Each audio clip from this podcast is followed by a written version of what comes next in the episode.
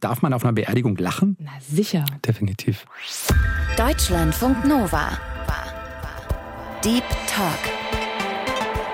Mit Sven Präger.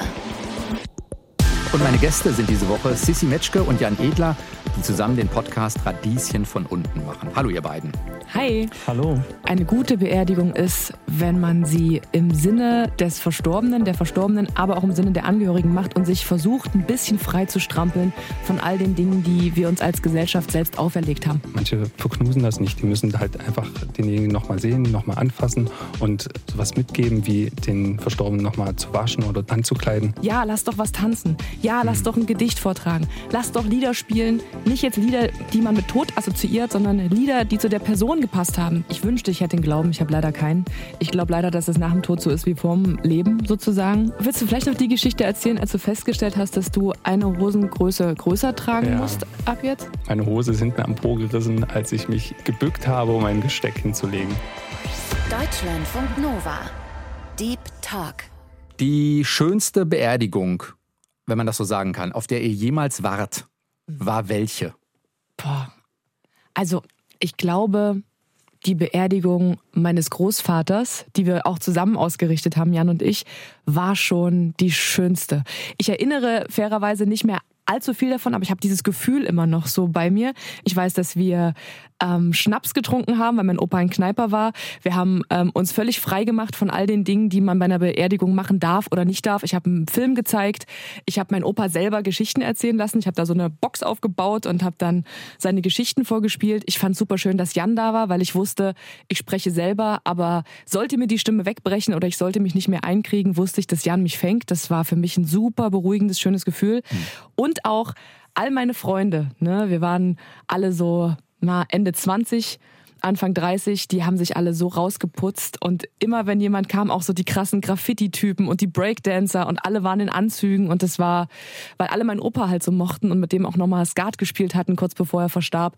Und es war einfach sehr, sehr schön, es war sehr familiär und war irgendwie, äh, wie, wie, wie, wie heißt es immer, was du sagst, eine, ein, Eine Lebensabschiedsfeier. eine Lebensabschiedsfeier war das nämlich. Erinnerst du dich daran noch, Jan? Jetzt bist du ja als Bestatter wahrscheinlich auf durchschnittlich mehr Beerdigungen als andere Menschen. Ja. Ist das eine Bestätigung oder eine Antwort auf meine Frage? Beides. Und welche Erinnerungen hast du noch, wenn du, wenn du die Erinnerung hast? Ähm, die Erinnerung an die Beisetzung von Sissys Opa. Hm. Ähm, also auf jeden Fall war es hm, ein Gefühl von Wärme und ein Gefühl von Ganzheitlichkeit auf jeden Fall. Ich meine, Sissy war natürlich sehr aufgeregt, weil sie ist ja auch eine große Perfektionistin und äh, das musste schon alles so stimmen und ich fand die ganze, ja, die ganze Durchführung, mal abgesehen von dem Bestatterteil, den wir jetzt hatten, da will ich mich jetzt nicht selber loben, aber die ganze Durchführung von ihrer Seite, die Organisation, von dem Video, das gespielt wurde, dass wir halt nochmal was zusammen getrunken haben, dass wir halt, dass halt nochmal jemand an der Grabstelle, ähm, beim Opa war es gesungen.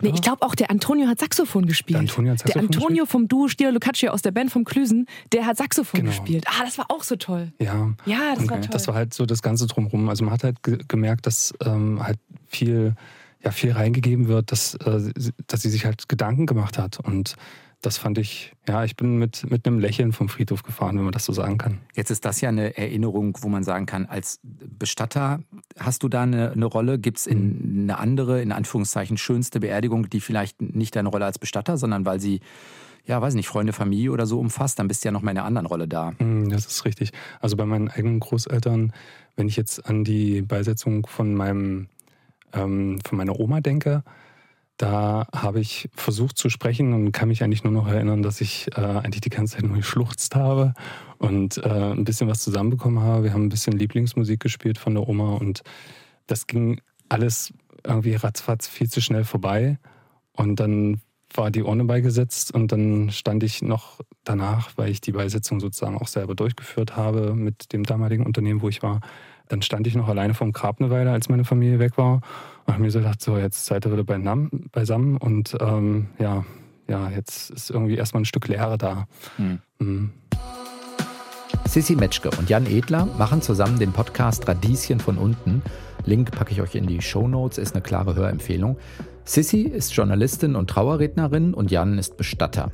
Und zusammen schauen sie eben auf Tod, Trauer, Abschied nehmen, wie das individuell gelingen kann und vielleicht auch gelingen kann, weil wir Dinge mal anders machen als bisher, so wie Sissy das vorhin schon beschrieben hat, damit eben Feiern oder Rituale wirklich helfen können und Trost spenden, soweit das in solchen Momenten eben möglich ist. Jetzt habt ihr beide, also vielleicht so, so geschildert, also wann wird eine Beerdigung, was sind sozusagen die Kriterien dahinter? Wann wird eine Beerdigung schön, wenn sie von dem abweicht, was wir glauben, was man so durchführen muss? Also wenn es wirklich individuell wird oder wie würdet ihr beides beschreiben? Jetzt habt ihr euch ja im Podcast, ja, du machst es beruflich, aber auch im Podcast viel ausgetauscht. Wo sind so Kriterien, wo ihr sagen würdet, das ist eigentlich gut für eine Beerdigung? Also ich glaube, dass es eine gute Beerdigung ist, wenn man sie im Sinne des Verstorbenen, der Verstorbenen, aber auch im Sinne der Angehörigen macht und sich versucht, ein bisschen frei zu strampeln von all den Dingen, die wir uns als Gesellschaft selbst auferlegt haben.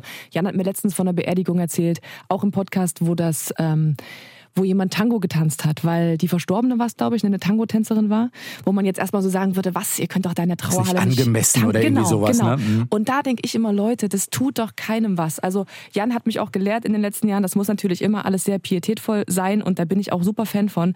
Aber ich habe auch viel in Amerika gelernt in meiner Zeit drüben, wie die so bestatten und die machen sich schon ein bisschen freier davon. Ich finde dieses Miteinander sein, füreinander kochen zum Beispiel in der Zeit danach, ähm, dieses Kondolieren, was ja auch super schwierig ist, wo man dann immer denkt, was sage ich denn da? Sage ich jetzt zum fünften Mal mein herzliches Beileid und dann stehen dann alle an der Grabstelle, dann sagt man nochmal, tut mir leid, äh, mein herzliches Beileid oder auch diese Karten. Meine Mutter, ich weiß noch, ich bin aufgewachsen, immer wenn wir auf eine Beerdigung gegangen sind, oh, Sissi, kannst du mal was in die, in die Trauerkarte reinschreiben? Ich sage, Mutter, was soll ich denn da reinschreiben? Also man macht sich das einfach alles so schwer und ich finde, mit ein bisschen mehr Ehrlichkeit, ein bisschen mehr Freiheit und ein bisschen mehr, was hat den Verstorbenen, die Verstorbene ausgemacht? Ja, lass doch was tanzen. Ja, lass mhm. doch ein Gedicht vortragen. Lass doch Lieder spielen. Nicht jetzt Lieder, die man mit Tod assoziiert, sondern Lieder, die zu der Person gepasst haben. Man darf da auch lachen, man darf äh, vielleicht persönliche Geschichten erzählen. Wenn es richtig gut läuft, dann passiert mit dem Wetter was, dann reißt die Wolkendecke auf und dann kommt die Sonne durch. Bei meiner Oma passiert so, ne? Aber ich finde, einfach ein bisschen loslassen an so einem Tag, der eh schon so schwer wiegt, das wäre so mein Rezept, wenn es eins gibt. Jan, wie ist bei dir? Da gehe ich total mit. Ja. Also, ich, ich meine, ich würde, ja, ich, ich denke genauso, dass dass es wichtig ist, dass man eine gute Schnittmenge findet zwischen dem, was der Verstorbene wollte und was einem selber auch gut tut. Weil wir Lebenden sind ja die, die zurückbleiben, auch mit der Trauer. Und wir Lebenden müssen ja sozusagen auch einen guten Abschluss finden. Einen gebührenden, einen ehrwürdigen Abschluss. Und von daher finde ich es gut, wenn viel ähm, ja, sich viele Gedanken gemacht wird, wie eben zum Beispiel bei der Beisetzung von Sissis Opa oder auch bei der von der Oma, das war ja beides eigentlich schon, schon gleichwertig ähm, schön, wenn man das so sagen kann. Und ähm, das, ja, das ist wichtig, weil es gibt einem, einem wenn man im Nachhinein nochmal über die Beisetzung nachdenkt, noch ein, ein schöneres Gefühl von diesem Abschluss, als wenn man dann da sitzt und sich, äh, also ich bin, ich bin nicht kirchlich, und es gibt auch viele Fahrer, die das gut machen, aber sich dann vielleicht teilweise zurieseln lässt mit irgendwas und ja. ein paar Mal der Name vorkommt. Und aber eigentlich sind es Textbausteine. Ja, ja genau. Textbausteine. Genau. Und dann irgendeine unpersönliche Musik kommt, weil die haben wir schon immer gespielt. Loskommen, lasst uns von aus Nabucco den Gefangenenkurs spielen oder so. Und, ähm, Von guten Mächten wunderbar geboren. Ja, ganz toll. Und es hat halt manchmal so, so gar, keinen, gar keinen Zusammenhang. Und dann ist man halt bei der Beisetzung, dann steht man am Grab, dann muss man kondolieren und dann äh, ist man, danach sitzt man vielleicht noch zusammen, weiß nicht, was man sich unterhalten soll. Ähm, ja, das ist auch was, was ich bei Jan sehr schön finde und was ich mir abgeschaut habe bei allen äh, Trauerreden, dass man vielleicht nicht unbedingt den Fokus darf, darauf legt, alle Cousinen und Cousins noch aufzuzählen und alle 97 Urenkel, weil jeder mal seinen Namen gerne hören möchte und weil es ja auch irgendwie dazugehört, sondern dass man wirklich versucht, eine Rede zu erarbeiten mit den Infos, die man bekommt von den Angehörigen, die der Person gerecht werden. Also die mhm. ein schönes Bild zeichnet von dem Verstorbenen oder der Verstorbenen. Das versuche ich immer zu machen. Mhm. Dass ich auch versuche zu sagen, Leute, macht euch davon frei, erzählt mir schöne Anekdoten Anekdoten, erzählt mir, was euch mit der verbindet. Was würde die denn in der in der Situation machen? So dass man vielleicht auch wirklich gemeinsam lachen kann an so einem Tag. Ich finde sowas weiß nicht, viel schöner. Also darf man auf einer Beerdigung lachen? Na sicher. Definitiv. Also ich versuche es sogar auch immer, dass ich, wenn ich Reden schreibe, dann auch die Angehörigen in dem Gespräch dazu, ich sag mal in Anführungsstrichen, verführe. Dann erzählt immer Witze dann einfach. Nein, aber da, da, trifft sich ein Bestatter. genau, kommt ein Bestatter in eine Bar. Ähm, ja, ich höre, wie geht der weiter? keine, keine Ahnung, aber ähm, so spontan bin ich jetzt nicht. Und äh, versuche die so, so schon dazu zu bringen, dass sie mir auch Sachen erzählen. Zum Beispiel, wie sie sich kennengelernt haben, zum Beispiel halt schöne, witzige Anekdoten und sehr oft kommt dann halt auch so ein kleines Lächeln. Und wenn es nur ein oder zwei Sätze sind, dann kann man sich schon viel eher in die Situation hineinversetzen und aus der Sicht des Verstorbenen sozusagen noch einen schönen Moment kreieren. Das ist, heißt jetzt nicht, dass ich irgendwas erfinde. Ne? Hm. Genau. Mir fällt da die Trauerfeier für meinen Opa ein. Das ist schon ein paar Jahre her. Da stand ich mit meinen Eltern und meiner Schwester nach der Gedenkfeier draußen vor so einer kleinen Kapelle. Und die Trauergäste, die gingen dann so die Reihe von uns entlang und kondolierten eben. Und als ein guter Freund der Familie bei meiner Schwester und mir angekommen war, schüttelte der die Hand meiner Schwester und sagte, herzlichen Glückwunsch. Das ist gar nicht schlimm, aber mir fällt das ein, weil es vielleicht zeigt, dass wir uns an etwas hohlen Ritualen und Floskeln auch festhalten und dann gar nicht mehr spüren, was wir eigentlich sagen. Ist das so ein Hauptproblem, dass wir uns eigentlich, ich weiß nicht, nicht ja, nicht richtig in die Spürbarkeit, nicht richtig ins Ehrlichsein gehen, kann ja auch Schutz sein ich glaube, genau das ist es. Wir haben uns als Gesellschaft, wir sind als Gesellschaft, finde ich, generell sehr gut darin, uns bestimmte Sachen aufzuerlegen. Das können wir prinzipiell in verschiedenen Bereichen sehr gut und auch in diesem Bereich. Und Jan hat mir letztens auch erzählt, immer wenn er irgendwo hinkommt, um zum Beispiel jemanden abzuholen, einen Verstorbenen, und die Leute machen die Tür auf und er sagt, Hallo, ich bin der Bestatter, dann sagen die, ah, oh, vielen Dank. Weil die schon denken, Jan hat eigentlich gesagt, mein herzliches Beileid. Und mhm. man, hört, man hört gar nicht mehr zu, weil man ist so in diesen Mustern und man vergisst so ein bisschen, dass wir ja alle eigentlich damit umgehen können, wenn wir einfach menschlich bleiben, so, ne? Mhm. Also man kann ja gar nicht so viel falsch machen. Was soll denn, es ist doch schon passiert, so. Was soll denn jetzt noch passieren? Hm. Was mich immer umtreibt, ist so diese, weiß nicht, Jan, Jan, vielleicht kannst du was dazu sagen, diese Doppelrolle, die man ja als Angehöriger häufig hat, ist auf der einen Seite, ich habe eine eigene Trauer, mit der muss ich irgendwie umgehen. Und ich habe diese, wie soll ich das sagen, Orga-Angelegenheiten. Also, mhm. was macht man denn?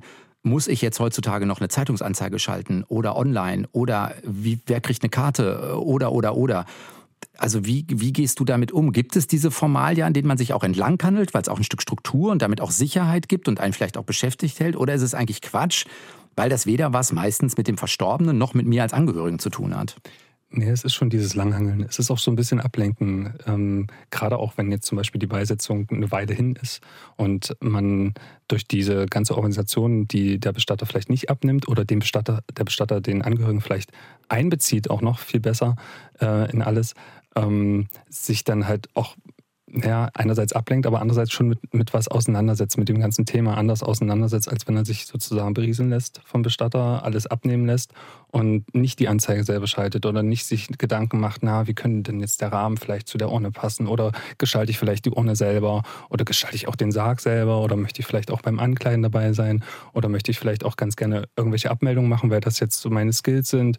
Genau. Hm. Das ist aber auch zum Beispiel möglich zu sagen, ich bin beim Ankleiden dabei. Also es ist, wird das in Anführungszeichen nachgefragt, ist jetzt nicht ganz ja. glücklich formuliert, aber du weißt, was ich meine. Doch, definitiv. Also es ist eigentlich möglich, überall dabei zu sein, weil ähm ihr könnt es gerade nicht sehen, aber Jan nickt da immer ganz heftig, ja. weil sowohl das Waschen als auch das Ankleiden von Verstorbenen ist so Jans Kernkompetenz und ist ihm auch sehr sehr wichtig, weil er sagt immer, das ist für die Angehörigen äh, wichtig. Ne? Du sagst immer, das soll, soll, man, wenn man sich das zutraut, soll man die Chance wahrnehmen. Ja, ne, es ist ja so ein, so ein ja, das, das Abschiednehmen von dem Körperlichen und das begreifen ja die meisten nicht, wenn wenn es einfach nur heißt, gut, der ist gestorben, der war im Krankenhaus, nee, gucken dir nicht nochmal an, behalten so in Erinnerung, wie er war. Mhm. Manche, manche verknusen das nicht. Die müssen halt einfach denjenigen nochmal sehen, nochmal anfassen und sowas, sowas mitgeben, wie den Verstorbenen nochmal zu waschen oder anzukleiden.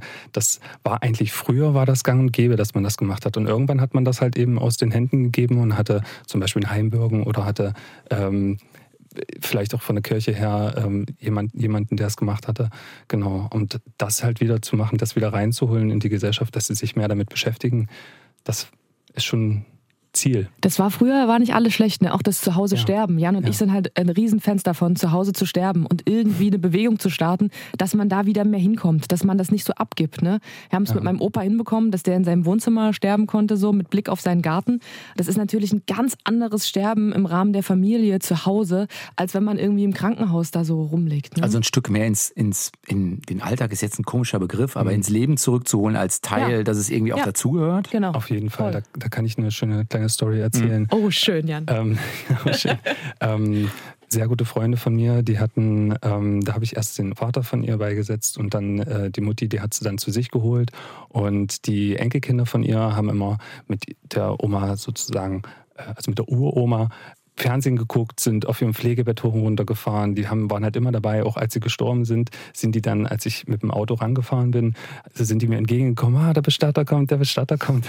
Und die haben sich, die waren von vorne bis hinten dabei und die alte Dame, die war halt einfach integriert in allem und die war auch im Sterben integriert. Die war jetzt nicht, ich meine, die war nicht alleine im Pflegeheim oder im Krankenhaus. Äh, was man aber dazu sagen muss, das ist natürlich eine Aufgabe, die man sich zutrauen muss. Mhm, ne? Das voll. ist jetzt leicht gesagt. Leute, macht das mal mehr. Ähm, das ist ja nicht nur mit Zeit, sondern auch mit Kraft verbunden. Und ja. manche kann, können das halt einfach nicht, manche schaffen das nicht. Das muss man ja auch verstehen. Ne? Das merke ich gerade, wenn du mit dem Ankleiden das sagst. Ich merke in mir, kognitiv verstehe ich das. Mhm. Und äh, gleichzeitig merke ich, wenn ich mir das vorstellen würde, egal ob jetzt äh, Freunde, äh, Familienmitglieder oder so, dass ich sofort merke, boah, da steigt eine Trauer äh, und Sorge in mir auf, ob ich das halten könnte in dem Moment. Und dann mhm. weiß ich gar nicht, sollte ich dann besser mich dem nicht aussetzen oder andersherum argumentiert, genau diesen Trauerprozess auch annehmen und mich deshalb dem aussetzen. Und ich wüsste gar nicht, was ist denn richtig für mich in der Situation. Und ich weiß, ich müsste es entscheiden. Es ist ja meine Entscheidung. Sven, aber das ist ja geil, was wir jetzt gerade machen, ne? ist ja genau auch der Grund, warum wir diesen Podcast, dieses mhm. Radieschen von unten Projekt angefangen haben, weil ich finde, sich damit auseinanderzusetzen, was du jetzt gerade schon gesagt hast und zu überlegen, wie ist meine Haltung, wie fühle ich, wenn ich daran denke und so, das ist ja schon mal ein Anfang, weißt du, dass man es nicht einfach nur wegschiebt und sagt, boah, tot, Fluchtreflex, ich will mhm, damit nichts zu tun haben, mhm. um Gottes Willen. Ich habe so vielen Leuten auch im Social Media gesagt, ey, klickt mal in den Podcast rein und mir haben so viele Leute geschrieben, boah, Sissy, sorry, aber mit Tod kann ich nichts anfangen und das ist genau, das ist genau genau das, wo wir immer sagen, da müssen wir ran. Das muss ein bisschen mehr in die Mitte erstmal, bevor wir uns überlegen, ob wir jemanden mitwaschen oder jemanden begleiten beim Sterben. Ich bin mir nicht sicher, ob ich das könnte. Also wenn Jan mhm. und ich, wir reden immer drüber, dass wir zusammen Bestattungshaus gründen, sage ich immer zu ihm, also der Teil mit dem Waschen, Stand jetzt bin ich da raus, auf jeden Fall. Weil? Kannst du das für dich benennen? Genauso wie du das hast, wie du es beschrieben hast. Hm. Wenn ich mir vorstelle, in diesem Zimmer zu sein, ich kenne das nur aus Film und Fernsehen. Ne? Ich habe auch meine Großeltern nie bei Jan äh, besucht, sozusagen, nachdem sie verstorben waren. Ich, da sträubt sich in mir alles. Ne? Also mit einem Verstorbenen auf so einem Metalltisch, wenn, wenn ich mir vorstelle, da liegt jemand und ich fange da an zu waschen, um Gottes Willen. Aktuell. Aber ich bin trotzdem so offen, dass ich sage, ich, ich mhm. möchte es nicht ausschließen. Ich will nur sagen, es ist für uns alle ein Prozess. Es heißt ja auch nicht für Jan oder für mich, weil wir uns damit jetzt jeden Tag beschäftigen beschäftigen mit dem Thema, dass wir sagen, oh ja, wir holen uns mittags eine Pizza und reden die ganze Zeit übers Sterben und danach gehen wir jemanden waschen. So ist ja auch nicht. Also es ist ja für alle irgendwie ein Prozess und auch schwierig teilweise, weißt du? Ja, ja. ich habe ähm, jetzt gerade dran gedacht, so Stichwort Lachen. Manchmal hat ja Lachen was, was Positives und manchmal ist es ja auch dieses, kennt ihr diese Beerdigungswahrscheinlich Situation, wo man so eine es ist sowas Skurriles, wo man so einen halben Schritt raustritt und wenn man dann von außen drauf guckt, also yep. selbe, selbe Beerdigung, also vorhin, das war sozusagen die, ähm, die Trauerfeier für meinen Großvater und dann gab es die Urnenbeisetzung, keine Ironie. Die Bestatterin kam mit der Urne unterm Arm auf den Friedhof, also wirklich unterm Arm, was zum Umfeld auch irgendwie passte und dann muss man die ja an diesem Faden in ähm, das Rohr hinabgeben und wirklich die Tatsache, dieser Faden reißt halt. Ne? Nein. Und dann rutscht das da so, diese, was sind das? 2,50 Meter, 1,50 irgendwie so. Äh, Jan, wie, wie, wie, wie tief ist das Uhrenrohr? Ungefähr 80 Zentimeter. Nee, aber das ist doch tiefer als, echt? Okay, es hörte sich länger an. War es eine, eine Gemeinschaftsanlage? Das ja, heißt, du, ja, genau. Oma und ne? Opa. Dann müssen die die ja wieder rausholen. Nee, das heißt, es ist ja in dieses Rohr reingegangen und so. dann wird es später anonym sicherlich beigesetzt worden sein, oder? Äh, nee, das gibt's ja noch, das Grab. Ach so, das ist direkt ein Grab gewesen? Ja, ja, genau. Und dann ist da die ohne Reihenfolge reingesetzt worden. Ja, na, 80 Zentimeter. Echt? Okay, es mhm. hörte sich länger an. Auf jeden, auf jeden Fall war dieser, dieses Momentum, wahrscheinlich weil man es in Erinnerung so wahrnimmt, mhm. wie lange die Urne dann unterwegs war, nachdem der Faden gerissen war. Ja, und das ist so ein Moment, wo man trotzdem irgendwie äh, lachen muss. Jetzt müsst ihr eure schlimmsten Beerdigungserlebnisse teilen. Aber ist es nicht spannend, weil du das gerade sagst, dass dir der Weg der Urne viel länger vorkam? Mhm. Ähm, als meine Oma verstorben war, war, hat Jan die aufbauen lassen in so einer Halle. Und ich erinnere mich an diesen Tag. Offen oder nicht offen? Offen. Mhm. Also hat sie geschminkt, hat mich noch vorher angerufen, gesagt, er kriegt ihre Frisur nicht so hin, wie sie die immer getragen hat. Er ist ein bisschen verzweifelt mit dem Make-up und so. Und dann kam ich in diese Halle und ich, ich wollte sie irgendwie nicht sehen da. Ich hatte damit tierische Probleme und der Gang von meinem Stuhl bis vor zu dem Ort, also auf diesem Podest in meiner Erinnerung, auf dem meine Oma aufgebahrt war, kam mir vor wie so ein halber Kilometer mhm. locker. Mhm. Also es kam mir ein endlos langer Gang war das. Wie, wie lang ist die Trauerhalle, Jan? Ich weiß es gar nicht. Ach, die war vielleicht fünf oder sechs Meter. Ah ja. Mhm. Äh, Also, das war für mich ganz, ganz, ganz schlimm auch. Es war einfach Ja, gruselig. erlebte Zeit wird da einfach länger, ne? Ja, voll. Aber Jan kann super viele Geschichten erzählen von schlimmen Beerdigungen. Jan, Jan, Eine darfst du teilen. Jan, wie, ist es eigentlich schon mal passiert, dass jemand, äh, der eigentlich erdbestattet werden sollte, aus Versehens eingeäschert wurde? Das kann man jetzt nicht so erzählen. Doch, das kann man schon Ich wollte erzählen. gerade sagen, Sissi, das hört sich nach Suggestivfrage an. Du weißt, dass er diese Geschichte parat hat. Genau. Das hat mich damals so aus den Socken gehauen, als er das erzählt hat. Ja, das Ding ist ja, also das ist mir ja selber nicht passiert und ich habe das ja auch Natürlich nur, nein, nein, das ist mir wirklich selber nicht passiert. und ich habe das, das sind so Geschichten, die sich sozusagen unter Kollegen erzählt werden. Äh, und naja, ähm, Ja. ja, äh, es gibt immer mal wieder schlimme und ich äh, beziehungsweise Situationen, wie du es halt sagst, ne, dass halt so ein Bestatter mit der Urne unterm Arm kommt oder dass man einen Strick reißt. Ähm, wie ich zum Beispiel auch schon in unserer einen Folge angemerkt hatte, dass mir selber passiert ist, dass ich mein Handy nicht in Flugmodus gemacht habe. Und äh, Natürlich, den ganzen Tag ruft mich nie jemand an. Ähm, natürlich dann zwei Anrufe hatte und die äh, Box ein bisschen leise was geflüstert hatte. Who let the dogs out mitten in der Trauerrede? Nein, nein, das nicht, das nicht. Aber zum Thema Telefon, na, ich hatte letztens jemanden, der hat sein Telefon klingeln lassen.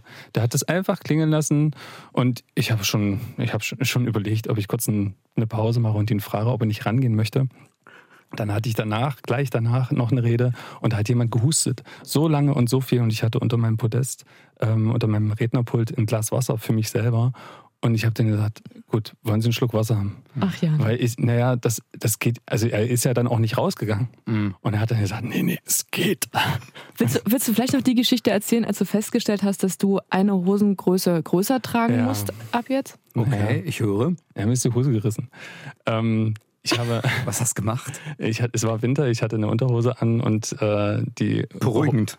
Ja, beruhigend. Und die Unterhose, also die lange Unterhose war zum Glück schwarz, aber mein, ähm, meine Hose ist hinten am Po gerissen, als ich mich äh, gebückt habe, um ein Gesteck hinzulegen. Nein. Ah, die vorne liebe ich auch, die die. Geschichte, die ist auch richtig Und dann hat man wie im Film dieses ganz lange Ratschgeräusch Das irgendwie. hat man sehr laut gehört, gefühlt. Ne, so wie bei dir das mit der Zeit war, war das bei mir mit der Lautstärke. Auf jeden Fall. Wie groß ist eure Erfahrung? Jetzt egal, wahrscheinlich hast du als Bestatter da ein bisschen mehr Blick drauf als als Trauerrednerin bei dir, Sissi, aber wie häufig passiert das, dass Dinge nicht geregelt sind? Das ist so eine, wenn ihr sagt, naja, eigentlich ist es noch tabu, es wird nicht so in die Mitte geholt, dann werden sich viele Menschen vielleicht gar nicht darüber Gedanken machen, wie möchte ich meinen Nachlass regeln, aber auch wie soll meine Beerdigung aussehen? Also ich möchte sagen, 70 Prozent nicht geregelt, 30 Prozent haben sich schon mal so ein bisschen Gedanken gemacht oder was äh, festgelegt. Also es sind mehr, die jetzt spontan kommen und sagen, na, wir wissen gar nicht, was wir machen sollen, wir haben noch nie eine Beisetzung gehabt. Und äh, es gibt aber auch viele, die sich damit beschäftigen und sagen, ne, wir haben eine Bestattungsvorsorge oder wir haben schon, wir wissen schon, wir haben mit dem vorher noch gesprochen, so die letzte Zeit, ähm, was er gerne haben möchte oder sie gerne haben möchte. Genau. Also es gibt schon eher viele Fragen, als dass man sich vorher damit auseinandergesetzt hat. Hat- Bietet ihr sowas als Bestatter eigentlich an, dass man sagen kann, hey, wenn ich mir jetzt darüber Gedanken machen will, im Sinne von, was muss ich denn alles regeln? Ich könnte bei euch eine Beratungsstunde buchen oder sowas? Geht das? Ja, auf jeden Fall. Also Okay. die Beratungen sind ja bei den Bestattern, also bei den meisten Bestattern, die ich kenne, jedenfalls ist es bei mir auch so, ähm, sind kostenfrei. Und da muss man jetzt nicht irgendwo sich Gedanken machen, äh, dass man dafür was zahlen muss, weil es geht ja erstmal darum, dass man die Leute darauf vorbereitet. Und ähm, dann können die halt auch eine Bestattungsvorsorge abschließen, was wir in den meisten Fällen auch empfehlen. Was natürlich auch wieder heißt bei einer Bestattung, bei den meisten Bestattungsvorsorgen, dass man sich an ein Bestattungshaus bindet. Das wollen halt manche eben auch nicht.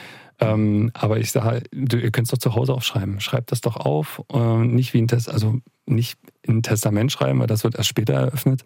Ähm, schreibt auf, was ihr wollt, sagt den Leuten um euch drum rum, was ihr wollt. Und da haben wir, haben ja Sissi und ich noch eine kleine Idee gehabt mit. Aber ich weiß nicht, ob wir das jetzt droppen können. Nein, Mann. Das, Ich bin neugierig. Was habt ihr da für eine Idee gehabt? oh Mann, wir wollen, wenn wir hier mit dem Podcast erstmal durch sind und eine Pause machen, dann wollen wir, so wie früher das Poesiealbum in der Schule, das wollen wir als Bestattungsbuch machen, sodass unsere Freunde, wir haben das letztens auf einer Party gedroppt, die Idee, die kam nicht ganz so gut an, da war erstmal Stille eine Weile, ähm, weil wir unsere Freunde alle so gefragt haben, was sie sich wünschen von uns, wenn wir, also sollten wir die überleben und sollten dann die Bestattung ausrichten, wo jeder reinschreiben kann, das ist mir wichtig, ähm, vielleicht so soll meine Grabstätte aussehen, ich möchte eingeäschert werden, ich möchte eine Seebestattung, ich möchte ein Flammarium, was auch immer, was es halt alles gibt. Ne? Und das haben wir für uns gegenseitig uns auch schon 40.000 Mal erzählt. Also ich bin bei Jan bestens im Bilde, dass er seinen großen Grabstein bekommt, in dem das Schwert stecken soll. Schwert war es, ne? Das Excalibur. Schwert stecken soll. Ähm, ja, du denkst, ich mache einen Witz, wenn ich mache keinen Witz.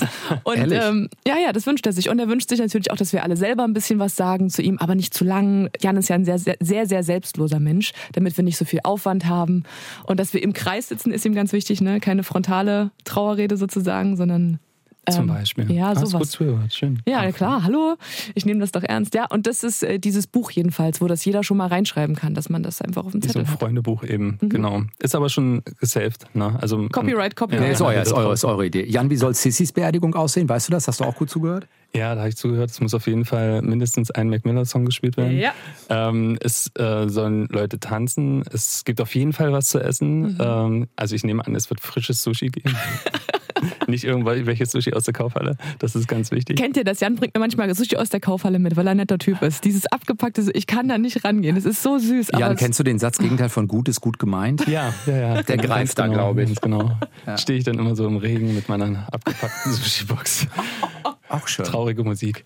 Ähm, genau, ja. Also wir haben uns schon äh, viel drüber unterhalten, das stimmt. Und äh, da nimmt man natürlich einiges mit, ja. Was ich aber nicht weiß, ist, ob ich eingeäschert werden möchte oder nicht. Das ist, glaube ich, auch so eine Frage. Alle, die gerade zuhören, haben sich das vielleicht sogar schon mal gefragt und sind nicht so richtig sicher. Warum Also- bist du nicht sicher? Ich finde den Gedanken, eingeäschert zu werden, also verbrannt, wie ich immer sage, Jan hat mich da immer berichtigt, ich finde das einfach einen schrecklichen Gedanken. Ich finde aber auch in der Erde zu liegen in einem Sarg und gefressen zu werden, ist ein schrecklicher Gedanke. Dann habe ich Jan letztens gefragt, wie das aussieht mit so einem Mausoleum. Und der HP Baxter von Scooter hat uns erzählt, das wäre für ihn auch eine Option. Da habe ich so gedacht, vielleicht kann ich mich mit dem zusammentun. Also so einfach da so liegen gelassen werden in so einem Steingrab, das fände ich irgendwie noch am, am ehesten gerade Greifbar. Okay. Ja. Was, was ist mit dir, Sven? Selben Gedanken wie bei dir. Ich finde diese, diese, da drückt was auf mich, obwohl ich ja weiß, ich lebe nicht mehr. Also in der Genau so. Erde finde ich eine ganz komische Vorstellung. Verbrennen, einäschern, Entschuldigung, finde ich auch schräg. Wäre aber, glaube ich, gerade so eine 60-40 Geschichte für Letzteres bei mir. Ja. Um euch noch ein bisschen besser kennenzulernen, Spontanitätsübung. Oh. Versucht mal bitte, jeder, jede äh, vollständige, äh, die folgenden Sätze zu vervollständigen. So wird ein Satz draus. Erster Satz, das darf auf keiner Beerdigung fehlen. Gute Musik. Ja? Das hatte ich auch gerade. Ja, klar. Nein, wirklich. Jetzt muss was anderes nehmen. Ich muss das anders nehmen. Ähm, Fingerfood. Angehörige. Der beste Film über oder mit dem Tod ist. Sieben Minuten nach Mitternacht. Safe. Ja. My Girl. Okay, interessant. So alt möchte ich werden. Die ist tough. Kann ich beantworten. 86 Jahre. Wirklich? Ja, und dann das Garagentor. Dann, das, dann soll es schnell gehen, ne? Dann soll's schnell ja. gehen. Sissi, bei dir? Ja, so an der 80 kratzen wäre schon ganz gut, aber es kommt wirklich ganz Drauf doll an. drauf an, was es, wie es zu Ende gehen soll. So, jeden so, so vor mich hin raffen da ewig, das, nee, das muss nicht sein, glaube ich. Letzter Satz. Der Tod ist für mich.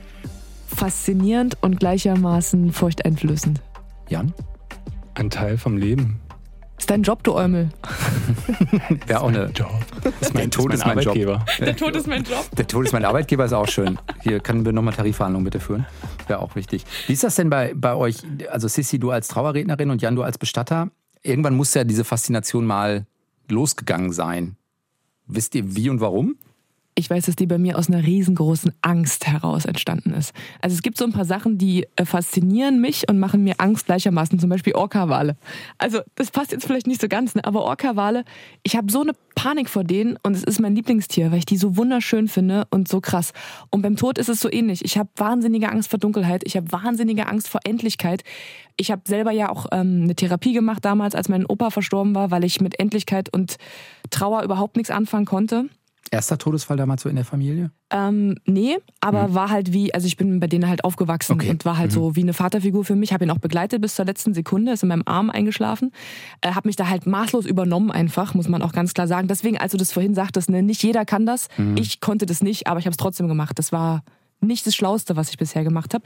Ja, und es, äh, da wusste ich irgendwie, mich hat es immer wieder fasziniert und ich habe auch so ein, ich helfe halt super gern Leuten und will dann in diesen Situationen, wenn man ein bisschen was mit Worten kann und eine große Portion Empathie in sich trägt, fühle ich da so ein bisschen eine Verantwortung, dass ich denke, hier, ich will da sein und ich will anderen Leuten dabei helfen, Weil damit ich einen Unterschied umzugehen. machen kann, so ein bisschen auch, weil ich es vielleicht gut kann. Ich Ja. kann das halten, so ja. ein bisschen. Ja. Faszination Tod kam eigentlich mit der Ausbildung. Also ich hatte vorher schon ein paar Trauerfälle. Ähm, auch an einen ganz wichtigen kann ich mich erinnern. Da war ich ungefähr 15, 16. Da ist eine Freundin von mir gestorben äh, bei einem Autounfall. Die kannte ich halt von der Theater AG. Und die war irgendwie eine kurze Zeit dann auch mal so ein bisschen wie an der Hand genommen, wie eine große Schwester für mich. Also da hatte ich nicht die Faszination her, aber da habe ich so das erste Mal bewusst mit dem Thema Kontakt gehabt. Und dann kam die Faszination während der Ausbildung und dann wollte ich schon gar nichts anderes mehr machen. Das heißt, du hast aber eine Ausbildung zum Bestatter auch angefangen. Zur Bestattungsfachkraft. Entschuldigung. Moment, Fun Fact: Jan ist eigentlich gelernter Grafiker. Und Jan, du musst schon die Geschichte erzählen, sonst muss ich dir immer ins Wort fallen und muss so Mutti-mäßig das Mach erzählen, weil es einfach lustig ist. Und dann ähm, hat Jan die Annoncen in der Zeitung durchgeguckt, was ja schon mal geil ist, weil wer macht das? Wer guckt den Annoncen in der Jobausschreibung in der Zeitung durch, so, ne? Mit so Anfang 20 oder was. Und dann gab es da eine Ausschreibung zum Bestatter. Und da hat sich Jan gedacht, logischer Gedanke, ja, Als Grafiker, ne? das mache ich doch, das ist doch eigentlich ganz geil. Und hat dann eine tierisch tolle, durchgestylte, grafisch hochwertige äh, Be- Bestattungsbewerbung abgegeben und wurde nicht genommen. Und dann war er angefixt, ist dran geblieben und hat über Connections dann den äh, Platz bekommen und hat dann die Ausbildung gemacht. Habe ich es richtig erzählt? Gut, ja. Was man den beiden anhört, finde ich, ist, dass sie das sehr ernst nehmen und beide gleichzeitig auch nahbar und berührbar sind und versuchen, aber neue Wege zu ermöglichen. Und das finde ich eine schöne Idee, um es erstmal auch zu schaffen, uns über den Tod und was damit zusammenhängt zu unterhalten, eine gemeinsame Basis zu finden. Was vielen Menschen ja Halt gibt, gerade in Krisensituationen, ist eine Sache und darüber würde ich mit den beiden ganz gerne noch sprechen. Jan, du hast vorhin schon mal sowas gesagt, wie du bist jetzt in dem Sinne, korrigiere mich, wenn das falsch ist und ich es nicht richtig im Kopf habe, kein ähm, äh, gläubiger Mensch, was äh, konfessionell angeht, habe ich daraus gehört. Welche Rolle spielt trotzdem für euch sowas wie Glaube slash Spiritualität, egal ob man das jetzt konfessionell oder da ist mehr als ich selbst bin oder so, inwieweit spielt das für euch beide eine Rolle? Ich fange mal an. Also ich sage, ähm, also wenn, was, mein, was meine Arbeit betrifft, versuche ich immer so rational wie möglich zu sein, eben damit ich auch keine Emotionen mehr damit rausnehme. Ähm, das ist Aus Selbstschutz oder weil du glaubst, Ja. das gehört zum, das ist das, was von dir erwartet wird? Beides auch, Mhm. beides auch. Und daher kommt vielleicht auch manchmal meine Zurückhaltung zu allem. Und ähm, für, mich, für mich selbst ähm, sehe ich ganz gerne so ein großes Ganzes. Es ist schon eine Art von Spiritualität. Und ich äh, glaube schon an vieles. Ich glaube vielleicht manchmal zu wenig an mich, aber ich glaube viel an das Gute im Menschen. Ich glaube an, ähm, ja, an, an schöne Sachen und ich glaube, also ich habe viel Hoffnung. Und ja, das, das ist für mich meine Spiritualität. Hm. Sissi? Ich glaube leider, ich wünschte, ich hätte den Glauben, ich habe leider keinen. Ich glaube leider, dass es nach dem Tod so ist wie vorm Leben sozusagen. Ich glaube, da kommt nichts. Ich wünschte aber, ich würde ich würd wirklich an was anderes glauben. Dann mach Und- doch. Ja, geht leider nicht. Ich kann mich so schlecht selber austricksen. Ähm, ich bin da wirklich zu rational. Und ich habe aber gelernt im Umgang mit dem Tod, dass mir so kleine Rituale tatsächlich helfen. Also als mein Opa gestorben war, war ich mit einer Freundin in Thailand zum Beispiel und sie ist sehr spirituell. Und wir haben am Strand eine Kerze in so einer ollen Dose, so in so eine olle Dose, so eine Kerze gesteckt. Dann hat sie gesagt, so, jetzt setzen wir uns hier auf so einen Stein, gucken aufs Meer und denken ein bisschen an deinen Opa. Und in dieser Nacht war zum ersten Mal in meinem Leben, auch das letzte Mal, dass ich das gesehen habe, so Leuchtplankton. Ich weiß nicht, ob ihr das kennt, dass, der, dass der Sand so leuchtet, wenn man den anfasst und alles ist so glitzert, so grün und blau. Das war einfach eine wahnsinnig schöne Nacht und das hat mir sehr, sehr geholfen. Und dieses sich damit auseinandersetzen, nicht alleine sein und das mal so halten, das war ganz gut. Also ein bisschen auch Verbundenheit mit der Welt spüren. Ja, genau. Ah ja, schöner hätte ich es nicht sagen können. Genau. Das, Dankeschön. Gerne, kannst du gerne, wenn, wenn du nochmal gefragt bist, Ah, kannst du ich das gerne als dich, ja, ja. Formulierung äh, äh, benutzen. Ja. Wenn ihr einmal nochmal zum Abschluss sagen würdet, also ihr habt es ja schon angedeutet, die, das Tabu ist da, es gibt Wege. Was ist sozusagen der wichtigste konkrete Schritt, um dieses Tabu, wie reden wir über den Tod, wie gehen wir damit um, machen wir an Beerdigungen das, was uns vielleicht wirklich gut tut oder im Sinne der Angehörigen ist? Was ist ein, ein konkretes Ding, was wir alle mitnehmen können, um zu sagen, hey, wenn wir das verändern, dann ist schon mal viel gewonnen oder viel verändert so. Soll ich? Willst du? Hm, Du, du guckst, wenn du nach oben guckst, denkst du, ne? Ja. Ich glaube, dass wir uns trauen sollten. Wir sollten uns, glaube ich, einfach ein bisschen trauen, in die Gespräche zu gehen, den Gedanken nicht sofort wegschieben, also nicht sofort flitzen, wenigstens mal bis fünf zählen, bevor man losrennt und diesem Fluchtreflex nachgibt, der immer noch aufkommt, wenn man über das Thema Tod, Trauer oder Sterben redet. Und vielleicht auch den Tod als das sehen, was er ist, der gehört halt einfach dazu. Im Rahmen unseres Podcasts hat ein Gast gesagt, wisst ihr Leute, wenn man auf die Welt kommt, ne, da gibt's hier eine Party und da sind Luftballonshäme, wenn du, wenn du kommst aus dem Krankenhaus und Mensch, da gibt's Kuchen und alles Und im schlimmsten Fall, wenn du von der Welt gehst, dann stirbst du in so einem Altersheim ganz alleine und es interessiert niemanden. Und bei der Beisetzung bist du froh, wenn irgendwie zwei Leute am Grab stehen. Und das hat mich tatsächlich auch nochmal so ein bisschen wachgerüttelt. Und ich dachte, ja, das kann eigentlich nicht sein. So, eigentlich sollte das es muss nicht gerade ein schönes Thema werden, weil es wird immer mit Traurigkeit in Verbindung stehen. Aber es ist zumindest irgendwie ein wichtiges und da sind wir uns auch selber ein Stück weit schuldig, finde ich. Jan? Es ist äh, eigenartig. Ich glaube, wir, äh, Sissi und ich, arbeiten schon viel zu viel miteinander. Da, ich den, Dir den, fällt einfach nicht Nein, nichts nicht, ein. es geht nicht darum, dass mir nichts Besseres Was einfällt. Sissi sagt. Mir ging es mir ging's darum, äh, mir ging, ich hatte auch so den Gedanken, dass es wichtig ist, die Hemmung abzubauen, Schritt für Schritt und sich dann halt, genau, wie Sissi sagte, was zu trauen. Und ähm, wie halt eben auch so, äh, ja, den, den Tag und das Leben für sich zu nutzen, ne? Carpe Diem, so ein bisschen je, jeden Tag so, so zu genießen und ähm, an das Morgen denken ist wichtig, an das Gestern denken ist auch wichtig, aber das, was jetzt ist, ist am wichtigsten. Boah, bevor Jan jetzt den sechsten Ja, komm, Kalenderspruch komm, auf, rausholt. ey. Sven, hast du noch, hast du noch eine Frage? Oder? Wir, wir hängen hinten raus so ein Carpe Diem und dann sagen wir alle, oh Captain, mein Captain. Ja. Edler, wo hast du den denn wieder her? Meine Güte. Sissi Metschke und Jan Edler machen zusammen den Podcast Radieschen von unten und waren diese Frau zu Gast im Deep Talk. Danke euch beiden für eure Zeit. Sehr, sehr gerne. Und äh, wegen deiner Beerdigung ähm, kommst du nochmal auf uns zu, ne? Schreiben wir nochmal auf. Das mache ich. Ich bin Sven Preger, noch lebendig und wünsche euch erstmal eine gute Zeit. Bis dann. Deutschlandfunk Nova. Deep Talk. Jeden Mittwoch neu. Auf deutschlandfunknova.de und überall, wo es Podcasts gibt. Deine Podcasts.